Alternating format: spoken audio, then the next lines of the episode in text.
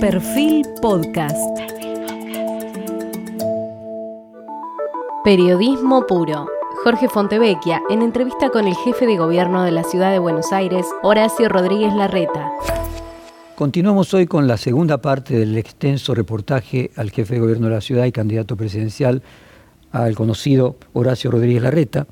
Y los temas que hoy vamos a tratar eh, son la justicia, qué enseñanza le dejó el 2015 a 2019, su estrategia de gobierno en 2023 si fuera electo presidente, qué economía implementaría, su visión en los temas internacionales, hablar específicamente de personas como el propio Macri, como Massa, los medios, la ciudad, la educación, los impuestos y un cierre final de tono personal que, que merece que no se lo pierdan. Comenzamos con la segunda parte del reportaje. Cuando entremos en, salgamos del 15 al 19, coloquémonos en 2023. Eh, faltan dos años. Eh, vos criticabas recién la falta de un plan económico por parte del gobierno. ¿Vos tenés o estás preparando un plan económico? Mira, tenerlo sería imposible porque el plan económico depende de la situación de arranque. No es lo mismo un plan económico si la inflación es 50, 20 o 100. No es lo mismo. No es lo mismo si la Argentina está creciendo que si la Argentina está decreciendo. Entonces, plantear un plan económico para empezar en el 23, pues no sabemos qué país vamos a tener, no es real. No es real. Sí, obviamente, me informo, leo. De hecho, yo estudié economía, con lo cual tengo bastante afinidad con el tema. Pero no hay un, no hay un plan posible si no sabes el punto de partida. Uno podría simular tres opciones de punto de partida. Ver, pero a ver, sí hay lineamiento, sí hay una visión, definitivamente. Vamos a ver, a grandes rasgos. Sí. Eh, a grandes rasgos tenemos que abrir la Argentina para por lo menos duplicar las exportaciones. Y tenemos potencial para eso. La Argentina produce muchos alimentos a los cuales habría que ponerle valor agregado y no, y no exportar materias primas. Un poco lo Argentina, que decía de una alianza exportadora popular. Exactamente, como dice Pablo Gerchunov. Eh, hay que poner otro ejemplo de valor agregado. Hoy, gracias al impulso de Gerardo Morales, la Argentina y Jujuy son productores de litio. Ahora, lo que tenemos que exportar es baterías. Eso es lo que tenemos que lograr. Y un día exportaremos autos eléctricos con el litio del norte Ahora, argentino. Pero déjame ir problemas concretos. Sí. Inflación, baja capacidad de ahorro, la necesidad de transformar el Estado, una carga impositiva alta, fuga de capitales. Grandes rasgos. Sí, hay un plan. Necesitamos un plan integral. Como dijiste vos bien, la, inflación es multicausal. O sea, hay que tener un sendero para ir cerrando el déficit sin ninguna duda. No es realista gastar más de lo que tenemos. Hay mucho para hacer más eficiente el gasto del Estado. O sea, yo creo en un Estado inteligente, en un Estado con presencia, pero digo, hay mucho despilfarro también. Por ejemplo, la inflación en el gobierno de Cambiemos a nivel nacional se atacó con el inflation targeting que llevó adelante Federico Sturzenegger. A tu juicio, el nivel y el tiempo que lleva la inflación requiere algún tipo de solución distinta a aquella eh, más revolucionaria, no sé si es la palabra, más heterodoxa. Sí, posiblemente, no sé si revolucionaria, pero heterodoxa, sí. Que incluya acuerdos de precios y salarios, que incluya un sendero claro de reducción del déficit. Mientras emitamos dinero, eso en algún momento, más tarde, más temprano, hoy o mañana, termina impactando la inflación. Hay un tema de expectativas también, de expectativas de cómo va a ser la inflación en el futuro también va haciendo converger. Eso requiere un gobierno creíble, un gobierno que cuando dice una cosa la cumple, un gobierno que trace un plan la credibilidad del gobierno es un factor importante también en la inflación. no hay una sola causa. Y en ese sentido, el otro tema es el, bimonetarismo de la Argentina. En esta misma serie de reportajes, Domingo Cavallo dijo que la dolarización o alguna forma de bimonetarismo o alguna forma de pseudoconvertibilidad es el destino inevitable para una economía bimonetaria como la Argentina. ¿Coincidís con esa idea? Mira, soluciones técnicas al, modelo cambiario monetario que la Argentina necesita, hay diferentes modelos. Funcionó el austral, por ejemplo. El austral inicialmente pulverizó la inflación y no tenía un componente de dolarización. ¿no? Se apoyó en el desagio en su momento y funcionó. Hay modelos en el mundo de baja de la inflación asociados a, ligarse a otra moneda y otros que no. Y de vuelta, te estoy dando un ejemplo concreto de la Argentina de las últimas décadas. O sea, no es el único destino Tampoco yo creo que haya que ir a situaciones extremas. Dolarización a lo Ecuador, por ejemplo, como reemplazo de la moneda. Te genera un corset que después quedas pegado a los vaivenes económicos de Estados Unidos, con un ciclo económico muy diferente en la Argentina.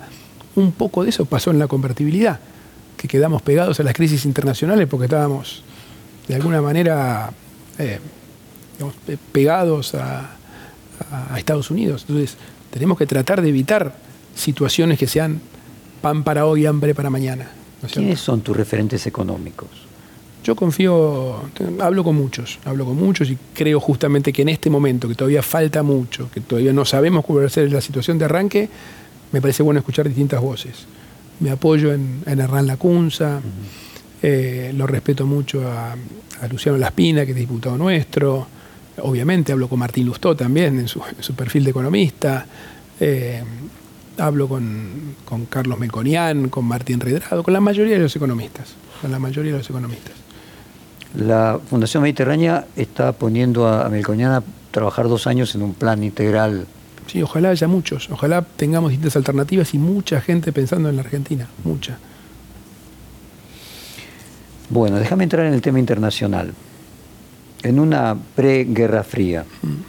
eh, Estados Unidos y China, ¿qué debería hacer Argentina? Tener una actitud práctica y pragmática, donde en la relación con cada uno saquemos el mayor provecho posible para que haya inversiones y se genere empleo. Creo que no, definitivamente no tenemos que tener una no tenemos que tener visiones dogmáticas. Somos hoy un país pequeño en términos de la economía mundial, con lo cual con pequeños porcentajes que podamos ir creciendo en cada uno de los países más grandes, tenemos mucho para crecer. Y tenemos mucho para ofrecer también. Argentina es un país muy grande, que tiene una diversidad de materias primas enorme, enorme. Yo creo que hay, definitivamente la alianza exportadora, duplicar las exportaciones es uno de los pilares y los objetivos de un plan. Y eso requiere diplomacia, requiere abrir mercados, requiere relacionarnos bien con el mundo, o sea, y requiere ser coherentes. no podemos al mismo tiempo estar pidiendo a Estados Unidos que nos ayude en la negociación con el fondo y por otro lado, subidos a la, tarima de la CELAC, abrazados a países que no son democracias. Es contradictorio eso. Debemos ser coherentes. Y ahí, ¿cómo haces para lograr esa, ese crecimiento exportador cuando tus clientes serían unos y los que necesitas que te ayuden financieramente por el fondo son otros. O sea, ¿cómo resolves? No, eh, no, no, no, necesariamente, digamos.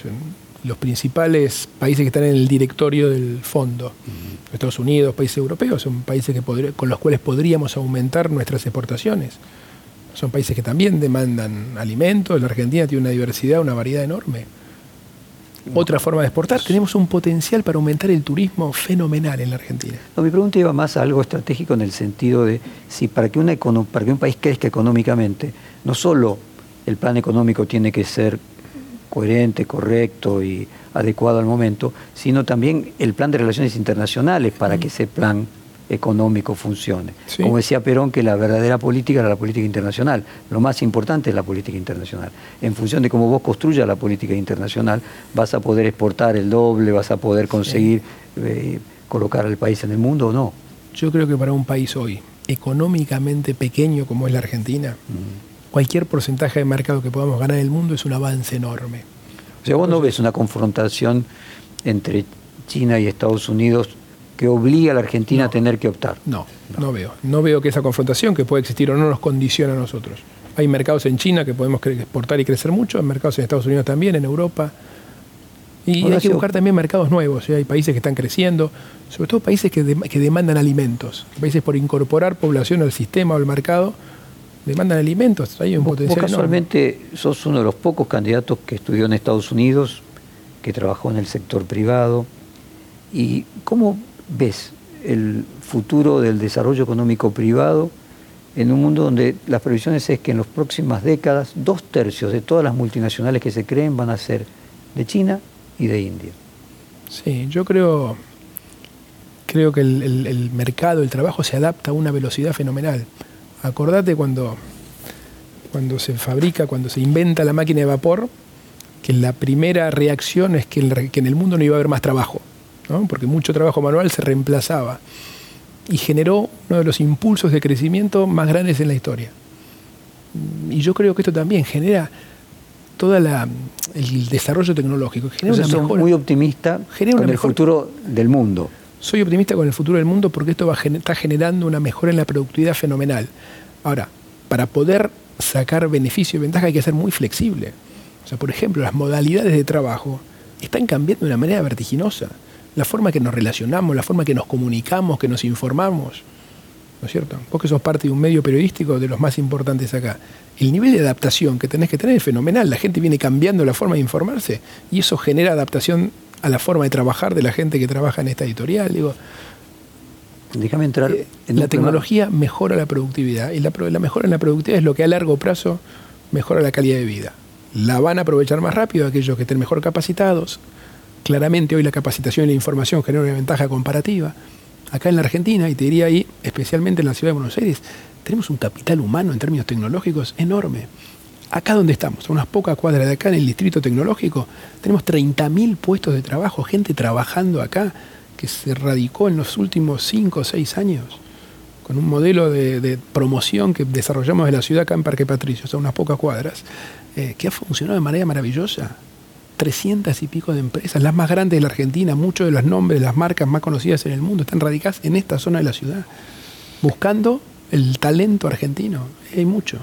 Déjame entrar en dos temas problemáticos de la política. Eh, más allá de cualquier posición política, la experiencia y la historia de nuestros presidentes en los últimos 20 años muestra un doble estándar entre lo que el político propone eh, hacer antes de ser elegido para gobernar y lo que termina siendo a partir de estar en la gestión. Claramente se ve el grado de complejidad extremo para ejecutar las propuestas, o sea, no es que eh, sea solo culpa de los presidentes, y esa inconsistencia luego genera decepción. Si vos fueras presidente, ¿cómo harías para resolver el problema que acabo de marcar que tiene que ver con que después llevar adelante las propuestas parece casi misión imposible? Mira, eh, que obviamente transformar la Argentina es difícil. Llevamos 70 años y tomamos los, principales indicadores económicos de deterioro. ¿no? Somos los pocos países del mundo que ha involucionado. Pero, pero yo soy optimista. Creo que hay que tener una visión muy clara, construir un consenso amplio atrás de esa visión, desprender de la visión un plan concreto. Yo soy muy apegado, como sabes, al método, a la gestión, a la planificación, o sea, hay que traducir la visión, el plan, en gestión concreta del día a día y tener un equipo muy motivado, muy cohesionado, con una visión común.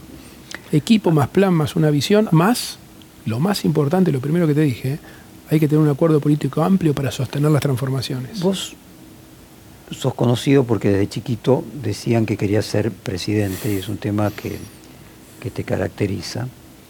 Eh, y, o sea, poca gente de muy chiquito tiene esa vocación. Eh, y alguien podría preguntarse, bueno, todos los presidentes salen tan mal eh, que por qué alguien puede querer ser presidente. Y al mismo tiempo, esto lleva a decir, bueno, debe ser porque cree que él puede cada uno que quiere ser presidente debe creer que con él va a ser distinto. ¿Por qué vos crees que con vos sería distinto? Mira, siempre te, voy a insistir a lo largo de toda la charla de despersonalizarlo. No es que conmigo se puede, sino que se puede. Yo creo que se puede. Es difícil, ¿eh? Es difícil porque si no, no estaríamos en la situación en la que estamos. Pero vuelvo al problema de origen. La única manera es tener, o sea, eh, la única manera es lograr que la Argentina crezca 25 años seguidos. Acá el que cambia el país es el que logra el punto de inflexión. Pero no el punto de inflexión que solo dé la vuelta, sino que siente las bases de un crecimiento sostenido que no es lo que no lo logramos en la Argentina de tenés que irte a la década del 20 para un gobierno que haya continuado lo que hizo el anterior o a la del 30 que fue de, dudosa democracia. Pero si no, cada presidente que llega es un fundador. Acá lo que, tenemos, lo que uno tiene que lograr, el próximo presidente sea quien sea, al lograr el punto de inflexión y que el próximo que venga continúe la obra. El que logra eso cambia la Argentina. Y ese es el gran desafío. Y eso, lo repetí diez veces a lo largo de la charla, requiere un acuerdo político más amplio que te garantice la sustentabilidad en el tiempo. Hay quienes también sostienen que para empezar a resolver esos problemas graves de la Argentina, que hace tantos años que tiene una curva descendente, eh, y para poder hacer la transformación que requiere, es indispensable tomar medidas que en el corto y mediano plazo implicarían sacrificios a una parte de la población. Y naturalmente los políticos no quieren perder las elecciones, al mismo tiempo los otros políticos no quieren aprobarle eso y sumarse a ese costo político. Si a vos te tocara ser presidente y fuera necesario, ¿te animarías a plantear sacrificios como, eh, no sé, los de Churchill en su momento? Mira, yo creo que uno tiene que, el que llega a una responsabilidad como esa tiene que trabajar mucho más para los libros de historia que para la próxima elección. Para la próxima elección. Aunque se pierda la próxima elección. Pero yo creo que al revés, yo creo que si uno realmente trabaja para los libros de historia, o sea, con una visión de largo plazo, yo creo que... Pero que no tenga el temor de perder la próxima elección. Eso termina redituando en el corto también. Pero hay que trabajar para los libros de historia, para la visión. Acá el que cambia la Argentina es el que sienta las bases y se va a ver el resultado posiblemente a los 20 años, ¿no? Uno mira 20 años para, y logra crecer sostenidamente. Ese es el cambio que la Argentina... Jorge es lo que hizo España cuando salió del franquismo, por ejemplo con la Unión Europea. ¿no? Bueno, es cierto, es cierto. Ningún, ningún caso es igual al otro. ¿Te imaginas que en ese También caso España Brasil puede llegar a cumplir un papel? España lo hizo con la Unión Europea, pero partiendo en ese momento de un nivel de ingreso per cápita muy inferior al argentino. Claro. En la década del principio de los 70. Muy inferior al argentino. O sea, arrancó muy de abajo. Es cierto, la muleta, si querés, la comunidad europea ayuda, pero arrancó muy de abajo. ¿Crees que durante 30 años mantuvo sus políticas con gobiernos del PP, del, socialismo, iban y venían, pero la política se sostenían. Y mira lo que es España hoy. En ese sentido, ¿crees que Brasil y el Mercosur pueden ser, y esencialmente Brasil, un socio cinco veces la Argentina, puede cumplir un papel... Sí, Brasil lo es. Ya hoy es un socio estratégico que creo que tenemos un potencial de comercio muy superior al que tenemos hoy y que puede ayudarnos sin duda. Recientemente, Emilio Monzó declaró tenemos que dejar de lado la vanidad o el orgullo para generar una mesa integrada por las personas que pensamos parecido. Allí pondría, dice Emilio Alarreta, celebro su foto con Morales, Martín Lustorro, Rogelio Frigerio, Diego Santilli, Cristian Ritondo, Mario Negri, Rodrigo Lordero, Luis Juez, entre otros. En ese espacio teórico, vos imagináis en ese dos tercios para, gobernar, imaginás también que se sumen eh, Schiaretti, Perotti, Massa, antes o después de las elecciones? Sí, a ver, yo, no le pondría nombres, pero sí gente, digamos, que hoy está en gobiernos provinciales, municipales, intendentes. Sí, sí, sí. No, no, le pongo nombres porque cada nombre tiene su connotación. Pero de vuelta, si no sumamos perfiles, no vamos a llegar al 70% que yo sostengo que tenemos que construir para poder transformar la Argentina. Con lo cual, definitivamente hay que sumar, más allá de quiénes sean los nombres. Eh, vos me decías antes que no es necesario para que eh, Junto por el Cambio logre ser gobierno nuevamente a nivel nacional, que haya un liderazgo nítido y marcabas con, como una virtud esa mesa en la cual eh, había un liderazgo horizontal. Virtud que puede ser adecuada para un momento e inadecuada para el momento en el que se quiere llegar a, a la candidatura presidencial. En ese sentido, ¿no es un poco ingenuo eh, decir que las pasos van a resolver el problema del liderazgo eh, y que dejemos que la cosa ¿eh? vaya para adelante y se resuelva? Para nada, para nada. No, tiene que resolverte antes que las pasos. No, no creo que sea ingenuo, creo que la mejor manera de resolver, más que los liderazgos, las candidaturas, porque lo que resuelve la paso es la candidatura. Bueno, pero uno supone que eso mismo luego tendría que significar en un liderazgo. Luego, luego, como dijiste vos, luego. Luego que la gente convalide quién es el mejor candidato, eso debería traducirse en una candidatura. Luego de la convalidación de la gente. Hoy tenemos, hoy tenemos dirigentes, algunos somos gobernadores, otros presidentes de los partidos, presidentes de los bloques, roles distintos. O sea, vos lo que decís es que el hecho de ser el candidato al presidente y luego ser presidente crea un eh, liderazgo inmediato que querer resolverlo previamente mm no es lo adecuado. Yo creo que querer resolverlo antes atenta contra la unidad, atenta contra la regla de juego que está fijada, que es decide la gente. ¿Por qué significa paso? Paso significa decide la gente. Entonces, cualquier cosa que altere eso, a mí me parece que es inconveniente. Al revés, yo creo que la mejor manera de fortalecer la unidad y de consolidar un liderazgo es con el voto de la gente. Ese es el, ese es el verdadero liderazgo. Obviamente, para obtener el voto de la gente uno tiene que tener un predicamento, un plan, una propuesta, pero digamos, el liderazgo más contundente es el que define la gente. Eh, en ese sentido, imaginando que Facundo Manes no logre eh, encabezar unas listas en las pasos de agosto del año próximo, ¿Imaginás algún rol del neurocientista en un gobierno yo, tuyo? Yo lo respeto mucho a Facundo. Celebré en su momento cuando se sumó a la, a la política. Yo había hablado con él varias veces, pero bueno, cuando dio el paso, ahora está como diputado. Es un tipo que en la neurociencia, en la ciencia y tecnología es número uno en la Argentina. Con lo cual sí, obvio. Capítulo El coraje. Eh, se critica que los políticos tienen falta de imaginación para instrumentar nuevas soluciones a los problemas de siempre. Ahora, esa poca creatividad es resultado del temor al rechazo, eh, y mucho más en esta era, la era de la cancelación. ¿no? Eh, se dice de vos que vos no tenés una vocación disruptiva, que sos más bien una persona que trata de juntar, no de partir. Eh, ¿Cuánto crees vos que es necesario para transformar la Argentina? Estar dispuesto a en determinado momento producir fricciones, divisiones. Pero, pero ahí yo, yo siento que me planteas una contradicción que yo no la veo.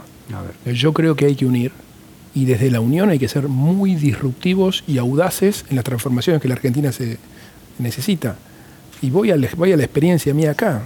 Decían que estábamos locos de partir la 9 de julio en dos para poner el Metrobús. Decían que era una locura trasladar la sede del gobierno acá a unas pocas cuadras a Parque Patricios. Decían que era imposible terminar con las inundaciones en la Argentina. Decían que nunca íbamos a poder terminar el Paseo del Bajo porque estaba anunciado hace 70 años que era una locura que yo me mande a hacer un proyecto como ese. Decían que no se podía traspasar la policía, hoy la seguridad mejoró. Hicimos cosas audaces en la ciudad de Buenos Aires, impensadas, que no se hacían hace décadas. Me trataban de loco de querer subir los aviones, de, los aviones, perdón, los trenes, la línea de trenes. Decían, ¿quién va a usar la bicicleta en Buenos Aires? Y hoy hay una explosión. O sea, fueron audacia- medidas a nivel de lo que a mí me tocó administrar, que es la ciudad de Buenos Aires, que no es poco. Hemos tomado medidas ¿Esa de audacia la viste a transformación. nivel nacional? El, el- El gobierno de en algunos temas sí, en algunos temas sí. El, el- el nivel de, de- de, digamos, de energía que le puso Mauricio para reinsertar a Argentina en el mundo. ¿Quién hubiera dicho que ibas a tener a todos los líderes del mundo acá en Buenos Aires en el G20? Impensado, Bueno, impensado. Cuando se decidió Bueno, varios años bien, antes bien, que pero Macri se incluso se dedicara Sí, a la pero política. bueno, pero se concretó. ¿Quién hubiera dicho la explosión que hubo en, en- en gente que nunca había volado un avión en su vida y explotó, lo cual promueve el turismo muchísimo? Nadie lo hubiera dicho. Digo, O sea, aquello de vos de chiquito querías ser, ser presidente, ¿también querés ser la persona que transforme la Argentina? Mirá, eh, te repito, una vez más. Digo, no, no es momento para candidaturas, pero en todo tu lo- vocación en, en mi vocación, es en to- ser el que transforme la en mi vocación pública tengo una vocación enorme de transformación. Vocación que intenté llevar adelante en la ciudad de Buenos Aires en cada cosa que hago. Y de vuelta, creo que se ve la transformación en la ciudad, se valora, la gente nos ha votado por amplísima mayoría. Digo, y repito, es un distrito de los más grandes del país, es una experiencia concreta y práctica donde llevamos adelante una vocación de cambio y una de transformación enorme. Y así está la ciudad hoy. Capítulo espías. Desde cuando gobernaba la ciudad Macri ya tuvo denuncias de espionajes ilegales de la época del Fino Palacios. Como presidente luego enfrentó hoy causas de espionaje ilegal en la que vos mismo, Diego Santilli, María Eugenia Vidal eran espiados. Eh, ahora se agrega el caso de los funcionarios de inteligencia en el video de, de Pata Medina. ¿Vos crees que hubo en el caso de Macri una subjetividad distinta respecto de cómo utilizar los servicios de inteligencia que vos no, No. compartas? No, no veo, no veo ni vi jamás en él una vocación de espiar, de investigar, de este, este tema de las cámaras, jamás, jamás. No creo en eso, no creo que él tenga nada que ver con eso. Sí tenemos en la Argentina un problema con los servicios de inteligencia de hace décadas, porque es un tema recurrente, no es un tema de este gobierno, del anterior, del de Macri y del otro, es un problema recurrente. ¿Notas que Macri Yo tiene creo que hay que mayor cambiar proporción estos problemas? No, no, no, ni más, no. Es un problema de los servicios de inteligencia en la Argentina, donde seguramente, como en todo, debe haber gente capaz y otros que no. Pero así como está planteado el modelo, no funciona. Claramente no funciona. Hay que hacer un replanteo integral del sistema de inteligencia. Enfocarlo en los temas que requieren inteligencia, en el terrorismo internacional, por ejemplo, en el narcotráfico. Muy, muy enfocado, ¿no? No andar espiando a políticos, gente, periodistas. Hay que cambiarlo de raíces. ¿Por qué colocaste a Juan Sebastián Estefano, exdirector de Asuntos Jurídicos de la AFI, en el subte? Primero, porque no tenía ninguna, ningún problema, ningún cuestionamiento. Y es más, imagino que me haces la pregunta por este video, uno lee el video y no hay ningún delito que le haya cometido. Digo, no, no, no, no hay ningún problema en su nombramiento. No tenía ningún antecedente, causa de nada y tampoco la tiene ahora. O sea, no te, no te genera incomodidad lo que viste en el video. No, obviamente lo que vi en el video, por un lado, me, me genera incomodidad la- el uso de la palabra Gestapo, ni hablar, por supuesto. Eh, no sé por qué alguien puede filmar un video así de una reunión. Eh, pero lo más importante acá para separar, porque si no pareciera que separamos lo, lo importante de lo accesorio. Acá lo importante es que María Eugenia Vidal dio una pelea contra las mafias, contra el Pata Medina, que fue un delincuente, y lo dijo la justicia, y no tuvo, digamos, el fallo de la justicia no tiene nada que ver con la investigación justamente de esos eh, empresarios de la, constru- de la construcción. Comparación. Digo, tuvo un fallo de la justicia que lo condena al Pata Medina, un delincuente, y lo persiguió María Eugenia Vidal como corresponde. En su gobierno es que fue preso. Lo persiguió en el sentido de, Bueno, de hecho, impulsó las, ella impulsó las denuncias. eh, siendo espiada, así que Sí, también. eh, la pregunta no es si es ella. Eh, yo voy a un otro, otro punto. O sea, uno puede tener buenos eh, fines y malos medios. Y entonces finalmente incluso Sí. irradia negatividad sobre buenos fines. ¿no? sí, sí, por eso, como digo, Entonces, estos María Eugenia Vidal de- dio una pelea contra las mafias como nunca se había dado en la Ahora, todo este caso de los espías, que Sí. recurrentemente eh, al gobierno de Macri eh, la oposición A lo los acusa. déjame- ¿Tu juicio es- déjame- es, inmerecido, es injusto? Déjame corregirte, a los gobiernos en general. O sea, hay un problema con los servicios de inteligencia en la Argentina desde hace muchos años. Pero no notas que, no es del que no es privativo del gobierno de Macri, con lo cual hay que hacer una transformación muy profunda ahí, muy profunda. O sea, en síntesis, ¿no crees que hubo más casos No. de problemas con los servicios de inteligencia durante el gobierno de Macri que en los gobiernos no, anteriores? no, que en otros no. ¿Y en este? Acordate, te- ¿Y en este te- de te Alberto Fernández? Te doy un ejemplo, el caso de el famoso caso de Abanelco en su momento, que hizo renunciar un vicepresidente de la nación. Surgió también de los servicios de inteligencia, si recordamos. y en este, en este gobierno de Alberto Fernández, que ya lleva mitad del mandato, ¿encontrás algún problema con los servicios de inteligencia? Y lo encuentro cuando hacen aparecer denuncias de filmaciones, es hace cuatro años. digo, me parece que tenemos que cambiarlo de raíz. Hay que transformar de raíz y enfocar a los servicios de inteligencia en lo que tienen que estar. Terrorismo internacional, narcotráfico, para eso están, para eso debieran estar. Massa representa dentro de la coalición gobernante la posición más de centro eh, y es conocido de que bueno vos tuviste una relación estrecha de amistad con él de muchos años y inclusive de las parejas en su momento Eh, es posible cuando vos te imaginás ese dos tercios para gobernar eh, que por ejemplo una alianza con Massa y que tu amistad con Massa pueda hoy- ser funcional a lo que vos querés de lograr consensos. En ese sentido no tiene nada que ver una cosa con la otra, la relación. Eh, él hoy es parte protagónica del gobierno.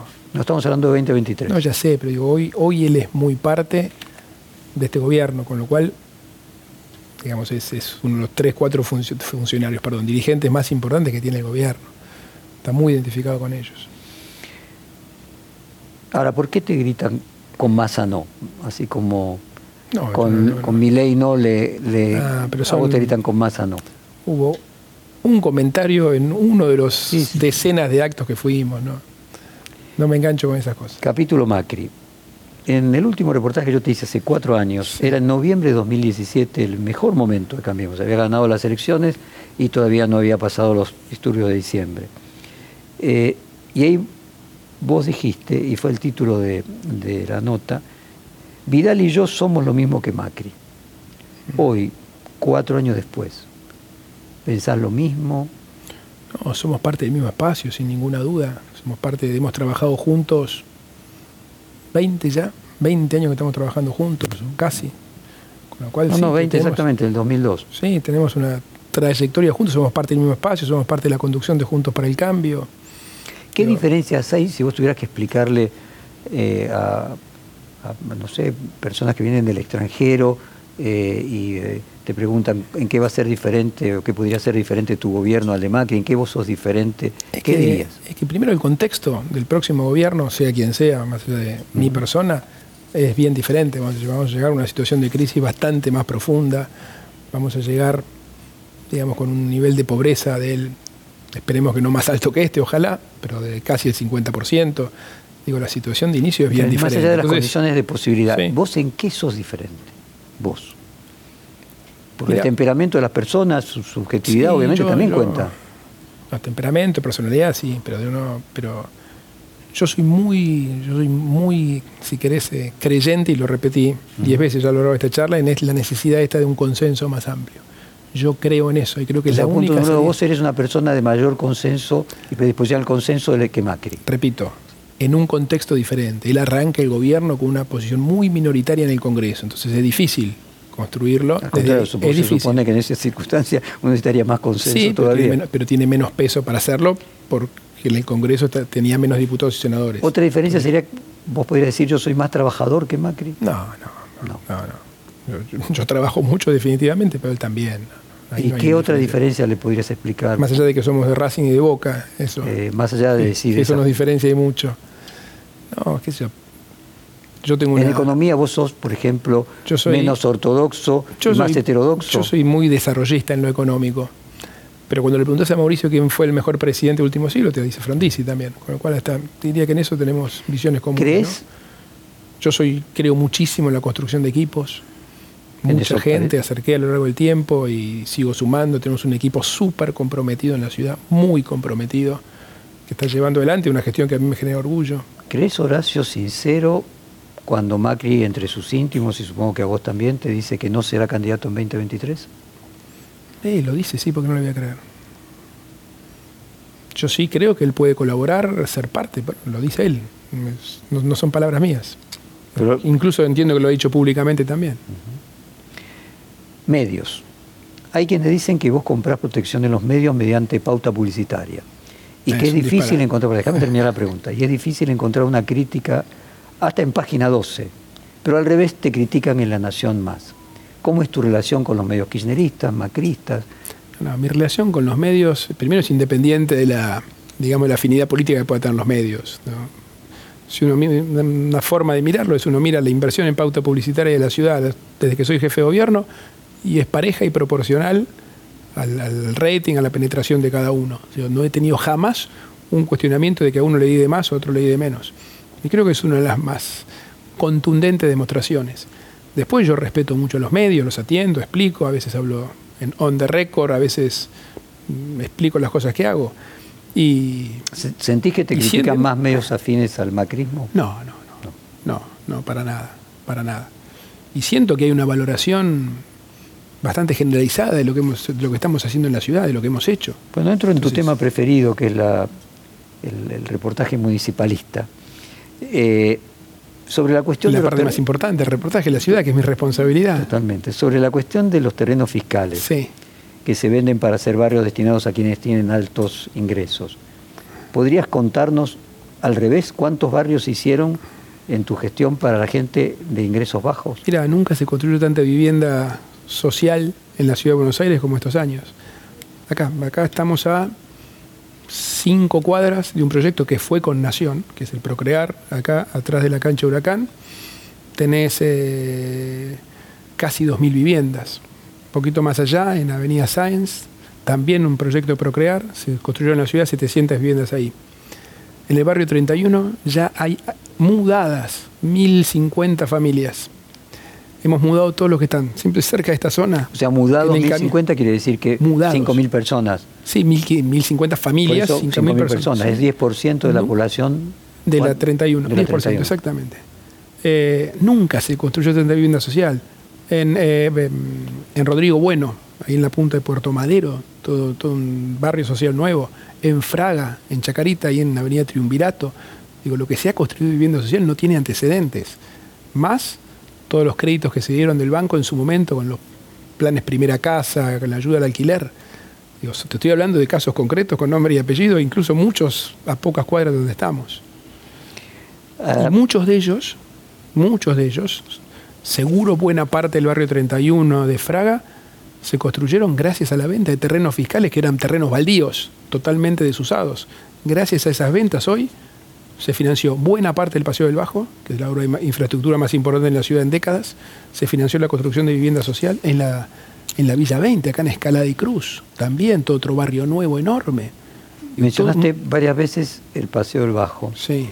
Eh, el hecho de que no lo usen los vehículos eh, particulares y que sea específicamente para camiones, ¿no hace que una obra eh, sea subusada con el nivel de inversión que ya tiene? ¿En algún momento te replanteaste? No, porque, a ver, está totalmente medido. Gracias a que los camiones van por ahí, es que todos los vehículos, los vehículos particulares que hoy van por, por Huergo, de, por Huergo hacia el sur o vuelven por Moró de Justo, funcionan muchísimo mejor. O sea, ¿Podrían ir también los autos eh, no de carga? No, no, no, no, no es necesario. Hoy está muy estudiado todo, todo esto responde a modelos de, flujo de tránsito. La prueba está. Antes, para ir de retiro a la punta de Puerto Madero, por ahí estabas 40 minutos a las 6, 7 de la tarde. Hoy lo haces en 7. Los camiones por abajo y los autos por arriba también.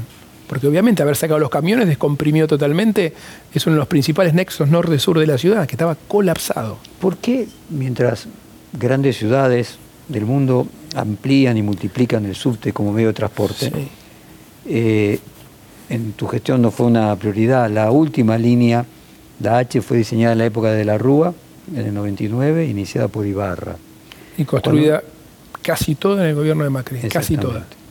Eh, ¿No es un problema para la ciudad contar con solo 60 kilómetros de subtes y cuando vos comparándose Chile, por ejemplo, 142 eh, kilómetros, un país más chico? La inversión que hicimos en subte en la ciudad durante mi gestión fue la más alta de la historia. Ahora, yo puse el foco en mejorar el servicio y mejorar la frecuencia de las líneas existentes. O sea, antes de crear nuevas líneas, vos tenías, por ejemplo, hace ocho años, cero vagones con aire acondicionado, de un día como hoy. Cero. Hoy tenés arriba del 70% con aire acondicionado. Hoy la frecuencia estaba en 5 o 6 minutos, muy volátil. A veces te llegaba en 5 minutos, a veces en 8, a veces en 2. Hoy tenés un promedio de 3 minutos y medio estable en todas las líneas, que es un buen estándar internacional. En su gran mayoría con vagones nuevos. Entonces la inversión en el subte se hizo. Lo que pasa es que el foco lo pusimos en mejorar el servicio que estaba en ese momento. Gracias a eso aumentó, Jorge, 50% la cantidad de pasajeros, porque al poner más frecuencia viaja más gente. Horacio, eh, ¿qué le decís a quienes dicen que el presupuesto en educación en la ciudad se fue reduciendo del 27% que tuvo al 17% actual? Que hacen mal la cuenta. Porque esa comparación, si, si al presupuesto de la ciudad vos le sumás el subsidio del subte, la policía, la policía entera, obviamente en términos proporcionales cada uno de los gastos va a bajar la proporción. Si aumenta el denominador, es un tema matemático alguien que plantea eso es realmente de muy mala fe, porque es desconocer que el denominador, que la, que, la, ciudad, que la ciudad sumó más funciones que obviamente requieren un gasto mayor. Es un porcentaje menor sobre un total mayor. Obvio, obvio, es, es, un porcentaje menor sobre un total mayor, es obvio. Ahora, en términos absolutos, comparado con la inflación, aumentó el presupuesto. Gracias a eso construimos 54 escuelas en la Ciudad de Buenos Aires, de las escuelas más grandes que tenemos hoy. Vos me hablabas de los barrios humildes. La escuela más grande de la ciudad es la que está eh, justo atrás de los juzgados de Comodoro Pi, en la Villa 31, atrás de Retiro. Tenemos la escuela de polo educativo de Mataderos, tenemos la otra escuela, Marilena Walsh también en la 31. Hemos completado el polo educativo de la Villa 20, en las zonas más después perdés en el barrio 31? No, no, a ver, yo trabajo para toda no, la no, ya sé, pero ¿qué te pasa, qué te pasa cuando después de todo lo que hiciste en el barrio 31. Sigo trabajando con las mismas ganas y fuerza. La verdad, todo el proyecto de transformación ha seguido exactamente igual, más allá del resultado electoral. Argentina. para mí es un orgullo, lo, digo con mucha emoción. Hemos logrado mudar todo el bajo autopista. La gente que vivía en peores condiciones en el 31 son los que viven bajo de la autopista. Los hemos logrado relocalizar a todos. ¿Sabes lo que significa el cambio en la calidad de vida para esa gente? O la gente que yo creo que vivía en peor condición en toda la ciudad vivía muy cerca de acá, sobre el riachuelo, a metros del riachuelo. Hemos relocalizado eh, el 70-80%. Esa gente vive mucho mejor hoy. Eso es un orgullo. Horacio, le propongo un corte comercial de unos minutos y ya volvemos y continuamos con más preguntas.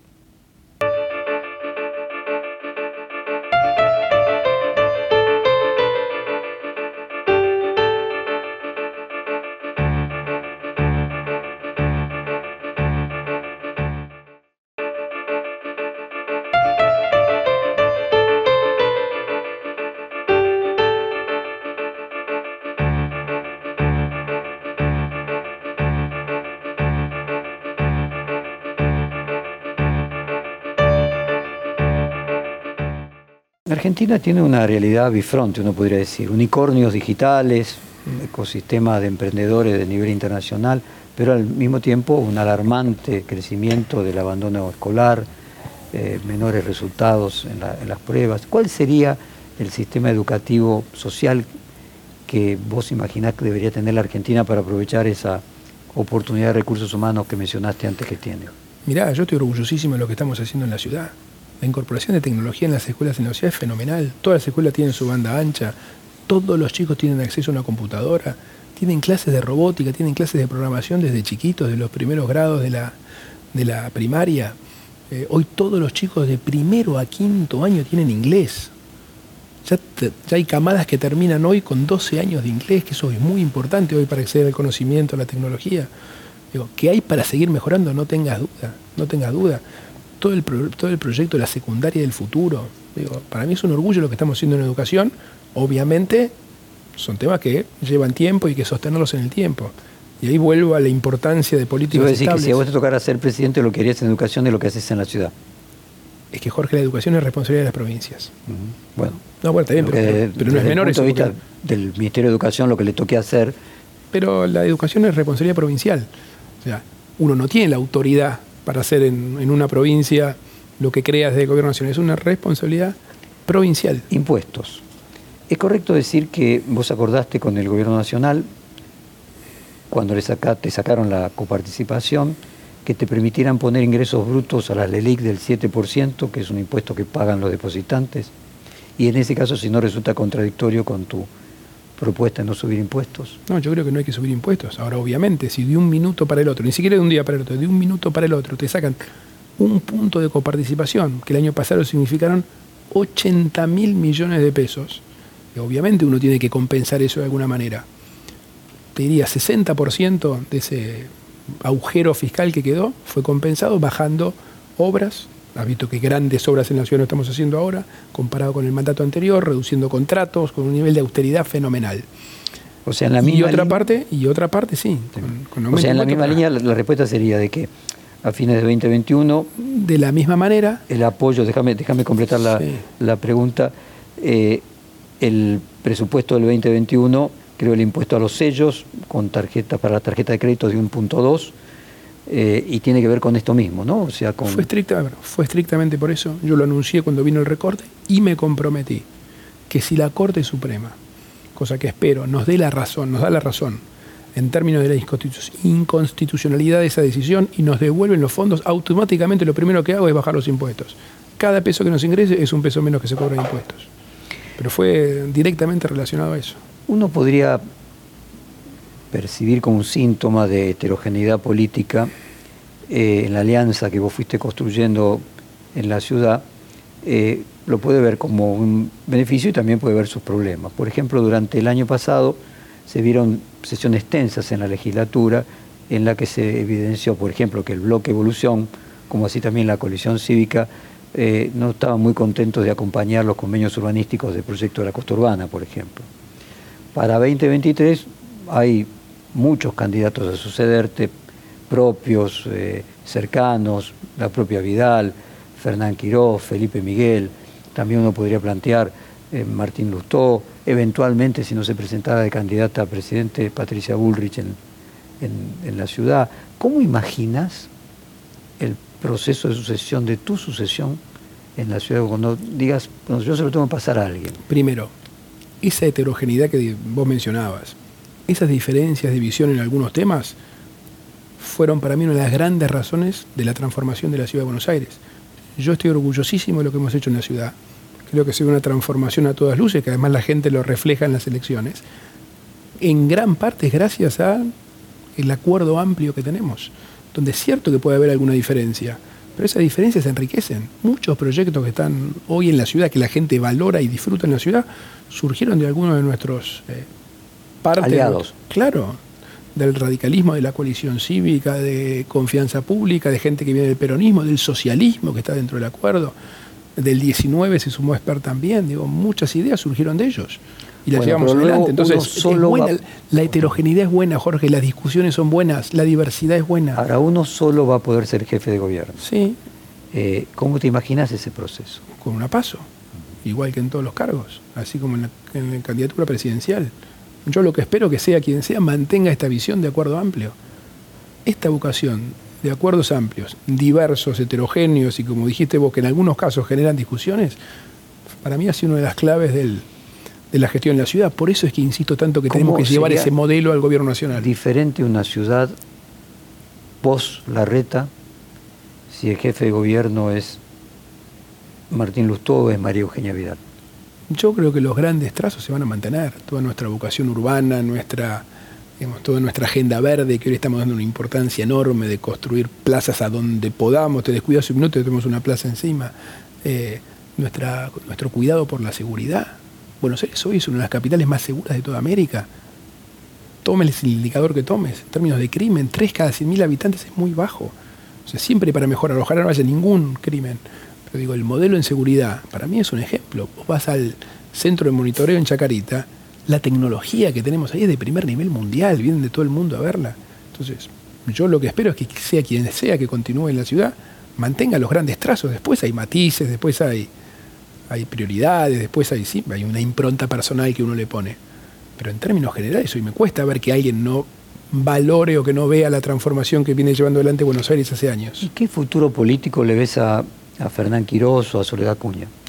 Yo les veo muchísimo han sido los dos buenísimos ministros en sus responsabilidades. Fernán se puso al hombro la pandemia, un desafío imprevisto sobre el cual no hay información y lo ha hecho maravillosamente bien. Le acaban de dar el premio más importante en la medicina argentina. Y Soledad Cuña defendió la presencialidad como nadie, mantuvo la vocación de, cambio y mejora en la calidad educativa a pesar del problema de la, de la educación virtual. La verdad que venía a ser una transformación enorme y defendió con mucho fundamento, con mucha altura, la presencialidad cuando nos obligaban a cerrar las escuelas y no lo hicimos.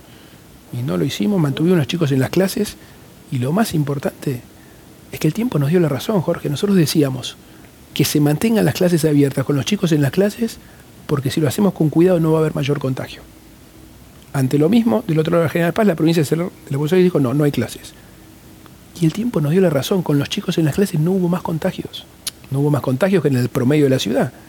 Así que para mí son dos buenísimos ministros que me mencionas. Preguntas personales. En el pasado se comentaba de que vos tenías incomodidad de hablar en público frente a mucha gente.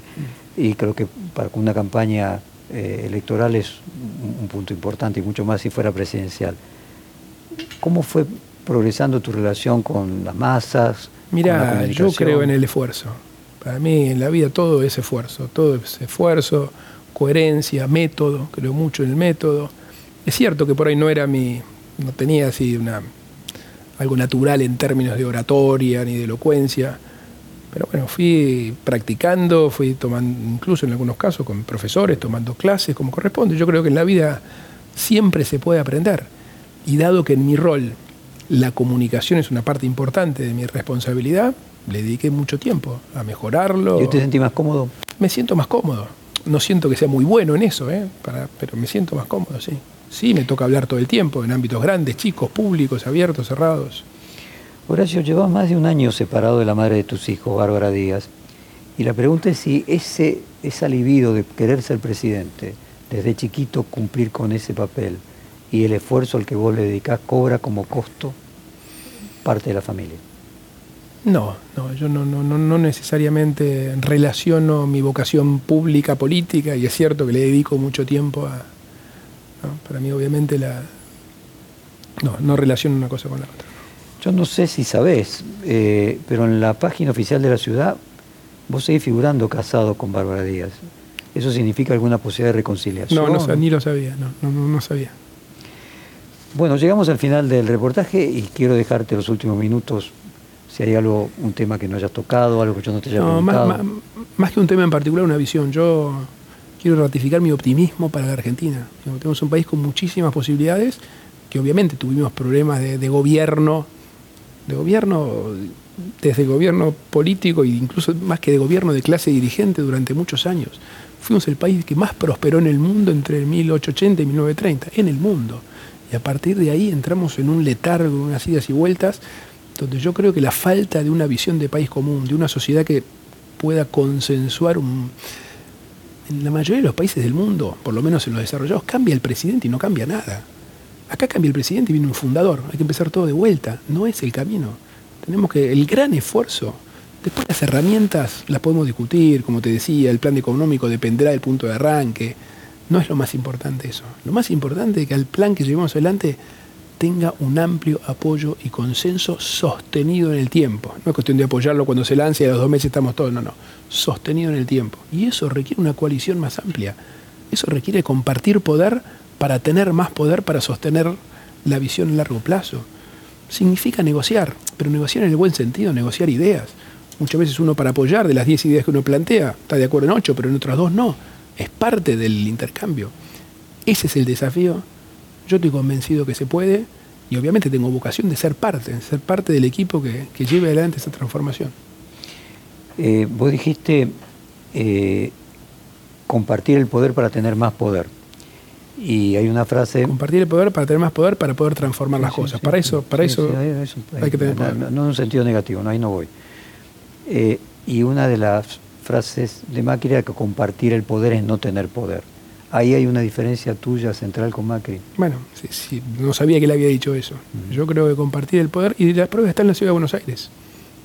Tenemos una coalición muy amplia, heterogénea, con diferencia, como mostraste vos, y yo creo que fue una de las claves de haber podido hacer la transformación que estamos haciendo, que además o sea, la flexibilidad. La inició Mauricio. La flexibilidad sería la fortaleza.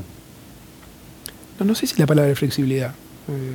Con esa coalición hemos sido muy firmes en defender principios, valores, todos no apoyaron. poniendo como defecto, al contrario, estoy tratando de marcar si desde tu filosofía más. No, la diversidad, más que flexibilidad me gusta la palabra diversidad. Ok, sí, la diversidad para adaptarse a la diversidad Sin duda. se requiere una plasticidad, si quieres ponerlo. Bueno, ponele, sí, sí, yo creo que es un valor eso, y es un valor que la Argentina necesita. El valor de diversidad, de, un equipo amplio. Yo creo que es el único camino, Jorge. Horacio Rodríguez muchas gracias por estas dos horas de conversación. Fue un placer. De nada, un placer para mí también. Perfil Podcast.